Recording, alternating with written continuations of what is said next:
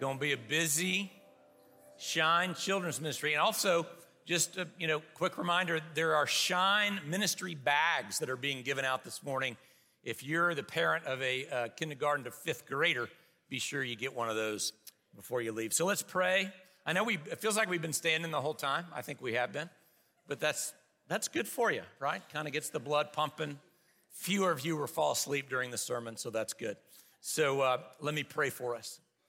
Lord, uh, it, it's just a lot. There's a lot that's been happening this week, and uh, how good it is. Oh, how good and oh, how pleasant it is when the brethren dwell together in unity. And so we thank you for that, just for the comfort that we draw from being with one another. But Lord, as we move into the lives of others, especially the lives of people who are hurting, maybe they're hurting because of the hurricane, uh, they were likely hurting before the hurricane.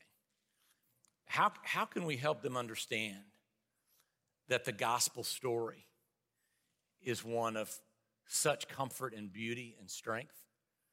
And how can you equip us? How can we be better at asking questions and understanding how the, the gospel story is better than the story of me? Uh, so illuminate our hearts today, Lord, as we look at the woman at the well. And uh, Father, I'm a, I'm a very sinful and, and broken human being.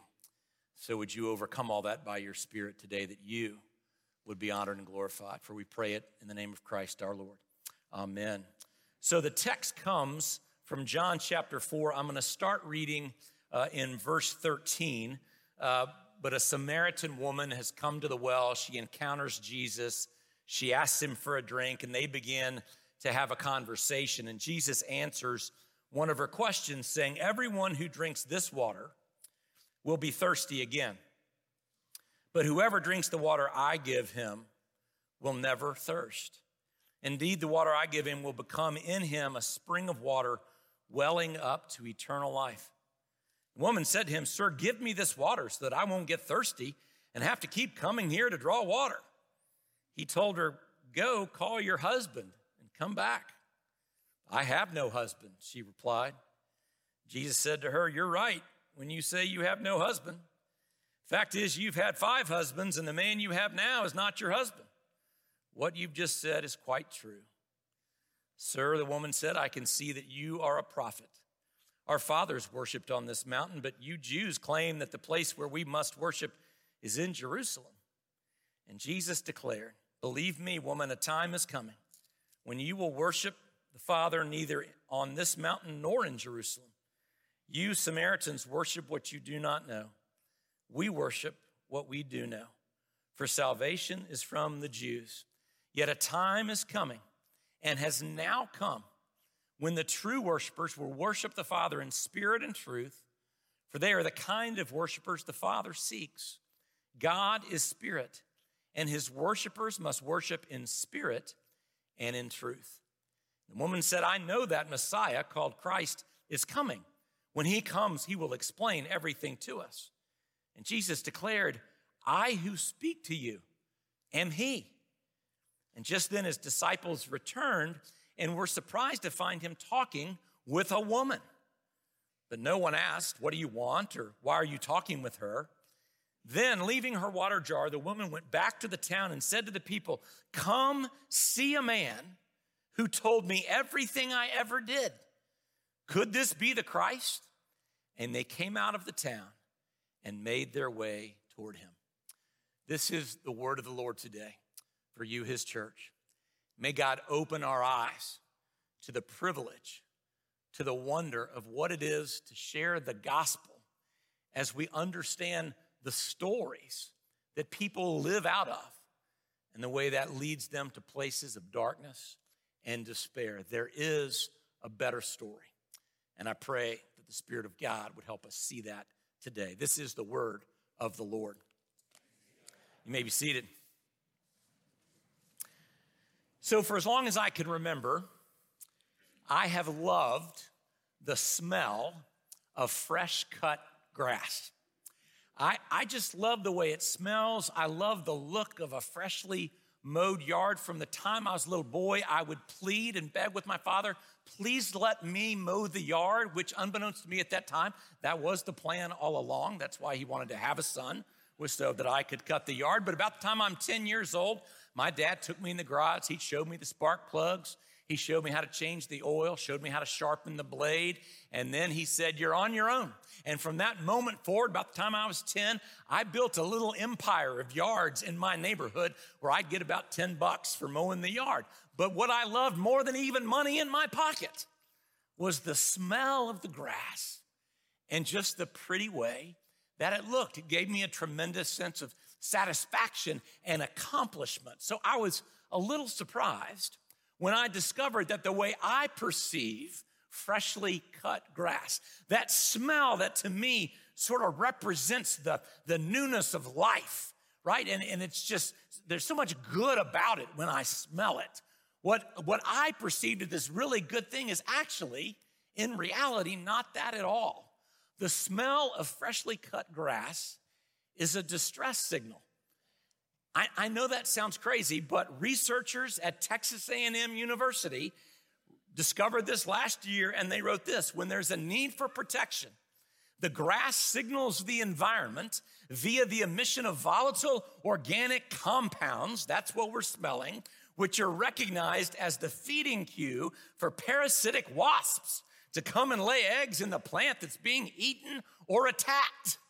Right? So in layman's terms, that means when the grass gets mowed, it's being attacked. It releases these chemicals that we smell and we love, but it's signaling insects to come and try to get rid of the intruder. Right? And, and before you all think that what I'm going to say next is grass has feelings and we should stop mowing our yards. Okay? I'm not to say that. Mow your yards with reckless abandon. I, I'm, I'm just saying, I think that's pretty cool. Like, like in the providence of God, in the way that God created the universe, that He gave grass the ability to send out a distress signal that can be heard by a very, very small part of the natural order. I never cease to be amazed by the intricacies of God's creation, right? The grass can call for help. So if God did that for grass, how much more is God going to do that for you and me? We who are the pinnacle of his creation. Of course, he's going to enable us to call out for help. The problem is sometimes we act more like the grass in terms of getting silent. We don't want to talk about it. It's what I prayed about a minute ago. God, God's given us the ability to speak. He gave us language so that we could say, I need help. And yet there's something about our culture that says, no, no, you shouldn't do that. That's a sign of weakness. And so on the outside, it all looks good. We look like a freshly mowed lawn, right? Way down here, where people can barely hear it, there are distress signals that are going out. You know, there's that, that guy or that girl, and it seems like every social event they go to, they're always drunk. And the rest of us, we go, oh, well, that's just Joe. You know, he's the life of the party. He just loves to have a good time. Well, actually, that drinking is a distress signal. And we're just choosing not to hear it. Or maybe there's that guy who's a workaholic. He's at the office all the time. And oh my gosh, he gets lauded for it. The company loves him. They talk about his commitment, his productivity, such a good employee. But all those hours, way down here. That's just a distress signal that's saying, you know what, there's something wrong in my marriage or my family. And people, this is happening all over the country. This is happening in 21st century America where we've been taught to put out a freshly mowed lawn and to say in front of everybody, oh no, life is good. But way down here, there are distress signals that are going out and it's incumbent upon the church to listen, to hear it, to understand it. Remember last week we talked about what a beautiful job Paul did as he spoke to the, the Athenians in, in Greece and he talked to their social elite. But as he did so, he understood the culture. He understood the story that they were operating out of. So if you and I are going to be good at gospel sharing and at speaking to people at the point of their need, then we need to understand the story that they're operating out of. And if I could just pick a phrase, it would be the story of me. It's the story of me. And at first glance, oh my gosh, it looks great. On the outside, it looks like a freshly mowed yard, right? Everybody's saying, I love the progressive culture I live in. I'm independent. I've got freedom. I can do what I want when I want, and no one can judge me, and I'm not beholden to the authority or the opinions of others. Right? This is a wonderful life. I'm free. Everybody's included, and love wins. Hear that all the time. Robert Bellah, a sociologist, describes this whole phenomenon, this ideology, as expressive individualism and defines it this way the belief that each person has a unique core of feeling and intuition that should unfold or be expressed if individuality is to be realized. This is to be lived out by refusing to surrender to conformity with a model imposed from the outside. So in a in expressive individual individualism, you are your highest and best purpose your happiness, the pursuit of your desires. And no one from the outside is going to make you conform to what they think you get to decide. Jason Chatraw writes this in his book, Telling a Better Story. When a transcendent reality, like God, is no longer woven into the social imagery of a culture, no longer directing people to look outside of themselves to the divinely given fabric of the universe, people will still look to something to guide them. And for many, they choose to look inside themselves. A God who does not comply with personal feelings becomes largely irrelevant. And see, friends, that's the kind of God that so many people who are expressive individualists have developed. A God who doesn't comply with their feelings is irrelevant. Get rid of that God. I want a God who always corresponds to my feelings. I want a God who always agrees with me, who's going to do what I want, who's going to answer my prayers, and I'm the one who controls him. Well, guess what, people? That's not a personal relationship with God. That's a God who looks like you. If you truly have a personal relationship with God, then God is always going to contradict you. God's always going to challenge you. God is always going to tell you things that you don't want to hear because He is trying to shape you into the image of His Son Jesus. And quite frankly, none of us are there yet. Right? We need to be shaped into the image of Jesus, but instead, we don't want a God who doesn't comply with our feelings. And so, what we've done is we just worship gods that look like us, that look like me. And you know what? That is no hope whatsoever when a hurricane hits. None. And that's why what we're talking about today matters. That's why gospel sharing matters. It mattered before the hurricane. But it matters even more today because there are people who are right now, everything that they thought was true has been shattered. They don't know what the future looks like. Why?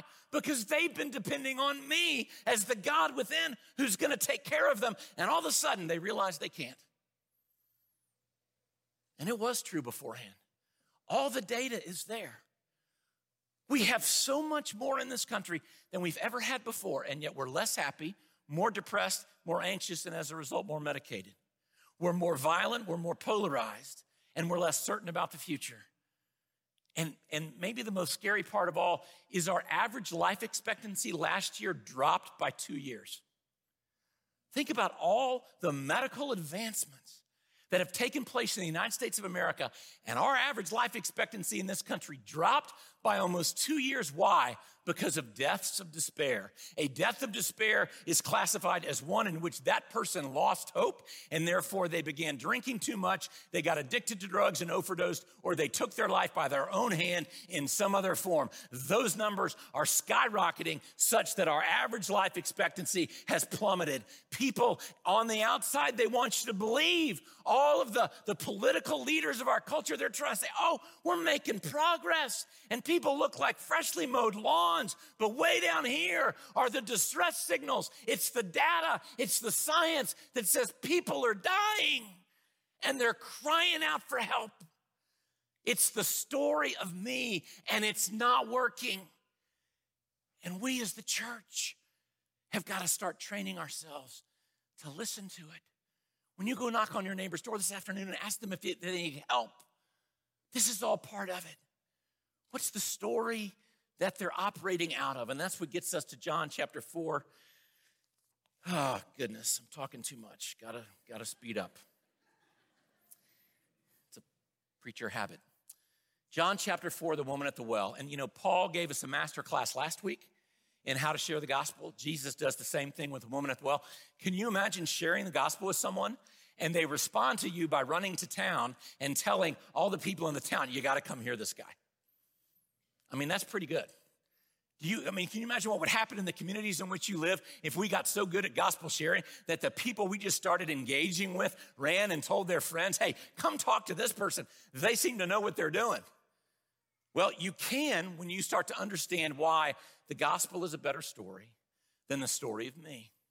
And the woman at the well, she was living out of the story of me. She's sort of a classic 21st century American. She's living according to her own moral code. She's trying to find love and pleasure in all the things of the world. She's doing what she wants when she wants. But we also know that in the midst of all that, it's not working because she's still thirsty. She comes to the well, and Jesus quickly points out the fact that not only is she physically thirsty, she's spiritually thirsty. How do we know this? It was the Jewish practice and tradition that women went to wells in the morning to draw the water for the needs of the day. They went as a group and they went in the morning. This woman comes at midday by herself, which tells us that for a variety of reasons, we don't know all of them. She's been rejected by her community. She has few friends. The women don't accept her, and she shows up at the well in great need and she encounters Jesus Christ, and Jesus begins to share with her in this penetrating way why the gospel story is better than the story of me in regards to morality, in regards to identity, and in regards to love. Those three things. The gospel is a better story in regard to the story of more of, of, of the story of me in regard to morality, because again, this woman was living the way she wanted to. No one was going to judge her. She was going to be promiscuous if she chose to. She was going to do what she wanted. Verse 16, Jesus calls her out on it. He says, Go call your husband and come back. I have no husband, she replies. And Jesus said, You're right when you say you have no husband. The fact is, you've had five husbands, and the man you, that you're with now is not your husband. And what you've just said is quite true. So Jesus absolutely calls her out on it. He says, You're, you're living to your own moral code. You're living according to your own ethical standards. Well, well, what's the end of that? Where does that lead? It's classic expressive individualism. Because as John Paul Sartre said, if we leave the realm of God and move him aside, and we're just on the plane of human beings, then there's really no such thing as right and wrong. Because you can say something is right and I can say, no, it's wrong, but there's no authority to determine between you and me who's right and who's wrong. So in the end, Everything is permissible, Sartre says. In the end, when you live in the morality, the moral, ethical structures of the culture of me, everything is permissible because there's no standard for right and wrong. And friends, if right and wrong doesn't mean anything, then nothing means anything, and everything about the fabric of our community begins to crumble. You see what happens? And so, what does Jesus say? How does he engage her? Jason Chatraw puts it this way We sense an obligation to live moral lives. We sense we owe our friends our care and concern, but we don't feel an obligation to an inanimate object. But it still leaves this question of what is moral? And why do we owe humanity this? We don't feel like we owe anything to inanimate objects, but we do feel like we owe something to the people of Fort Myers. We feel like we, owe, we, we ought to do something for people who are suffering. Where does that come from? And that's what Jesus says to her. She brings up the question of worship, and he says, No, no, no. You, you Samaritans, you've gotten it wrong. There is a God, there's one God, He is a spirit, and we're called to worship Him in spirit and in truth. In other words, He says to the woman, There is a truth. There is a standard for right and wrong. And the good news is, as we learn later, it's never going to change. You're never going to wake up one morning and suddenly discover that the standard has changed and your morals and your ethics, you need to behave in a different way. That's never gonna happen. You know the timeliness, the timelessness of Scripture that Jesus has called us to live in particular ways. And she says, Oh, well, I know there's this Messiah and he's gonna come and tell us about it. And Jesus says, I'm him. I'm the one you're looking for. I'm the truth.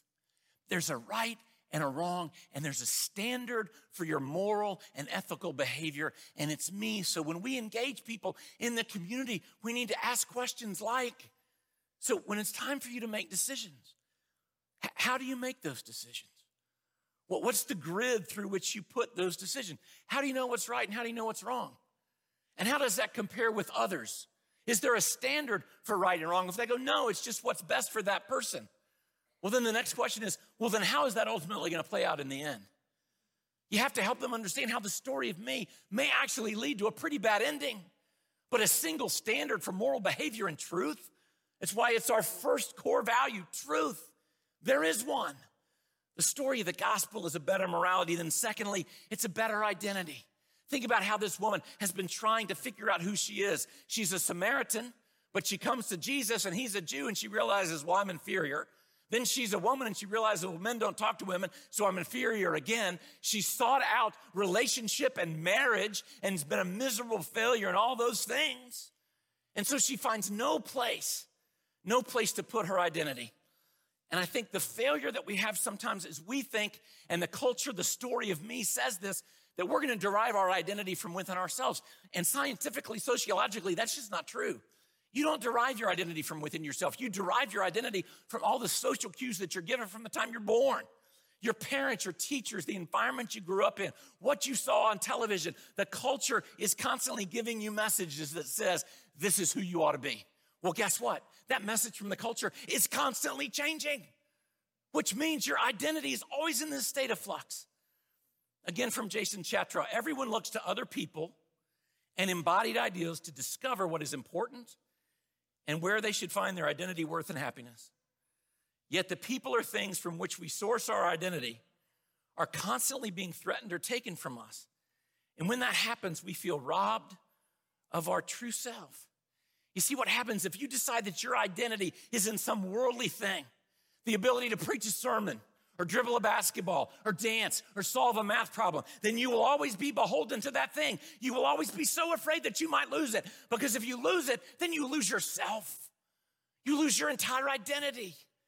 David Foster Wallace, who took his life by his own hand, great American novelist, he said, If you sell out to success, you will always fear failure. If you sell out to receive the love of others, you will live a fragile existence, constantly striving to secure affection. If you sell out to your career, you will end up bitter and lonely. And it goes on and on. For so many people who had built their identities on their businesses, on their nice homes, and on their addresses, all that got washed away. It's all gone. And now they're left trying to understand who am I? In the absence of this, ask yourself that question. What is it that you put so much stock in for your identity? And what if that got taken away from you? From me, what if I lost the ability to speak? What would happen if I couldn't talk anymore? Would I still be who I am? I would be if I heed the words of Jesus, who said to the woman at the well, if you drink this water, you'll never be thirsty. In other words, you will be content. You will never feel as if there's something that you need that you don't have. You'll be okay with the circumstances you're in and the person that you are. Verse 13 Whoever drinks the water I give him will never thirst. You talk about a better story. You want to live in a culture where you feel like your identity is always unstable? Or do you want to live a part of a better story where your identity is hidden with God in Christ and it never changes because you're a child of the risen Christ. And then the last thing is the gospel story is a better story when it comes to how you're loved. Look, look at what Jesus does. Jesus absolutely calls this woman out on the sin of her life. And yet she doesn't run and she doesn't get angry. Why? because no one has ever loved her like this. No one's ever loved her like this. He's a man and he's talking to her. Jesus ascribes to this woman worth and inherent value. Even the disciples come up. And what's it say? The disciples are in their mind, they don't say it, but they go, Why is he talking to a woman? Not Jesus. And he asks her questions and he listens to the answers. Jesus sees her. He listens to the end that she runs into town and to all the people that have even rejected her. She says in verse 29 Come see a man who told me everything I ever did. You understand the magnitude of that statement? What she's saying is Jesus is loving me in such a way that he can tell me all the bad things I've ever done. And he loves me anyway. He's talking to me. He's invited me in. Tim Keller says to be loved but not known is comforting but superficial. To be loved but not really known is comforting, but it's it's surface. To be known and not loved is our greatest fear. I know you and I don't like what I have come to know, and so I reject you. That's our biggest fear. But then he says, but to be fully known and truly loved is what we need more than anything. And so I've, I've told you this before. Until you and I learn to allow the love of God to be poured out into our hearts in such a way that we know fundamentally that we have been loved by God from the foundations of the world and will be loved for eternity, then we will always be placed in a position where we are manipulating the relationships around us to get the affection and the love that we need, that we crave, that we must have. And I was given this little picture. It's probably worth five bucks by a friend of mine who had spent a lot of time with the Lord this summer, and he got one for himself and a couple of his friends. And he said, I realized in my time with the Lord that there was sort of a picture in my heart.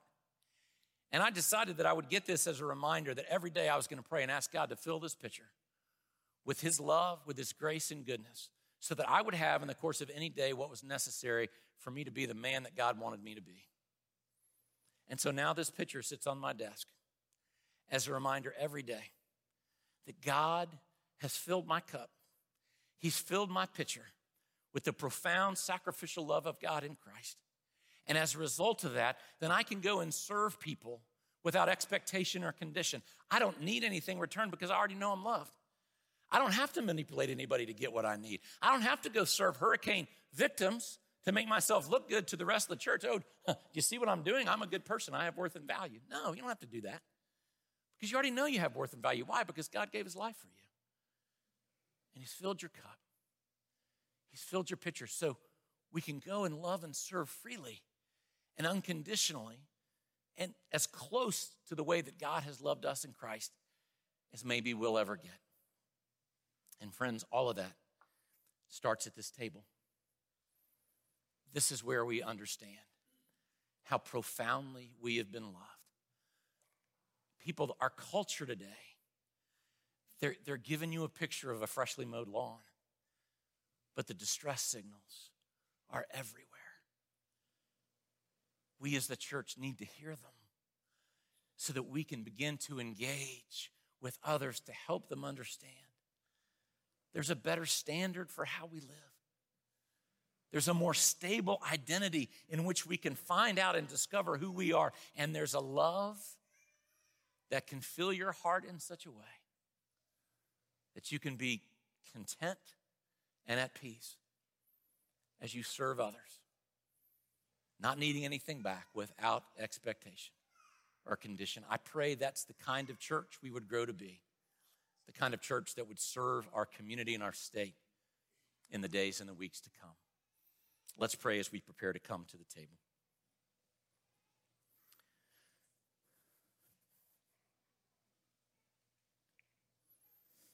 Lord, I thank you for the, the beauty of that conversation.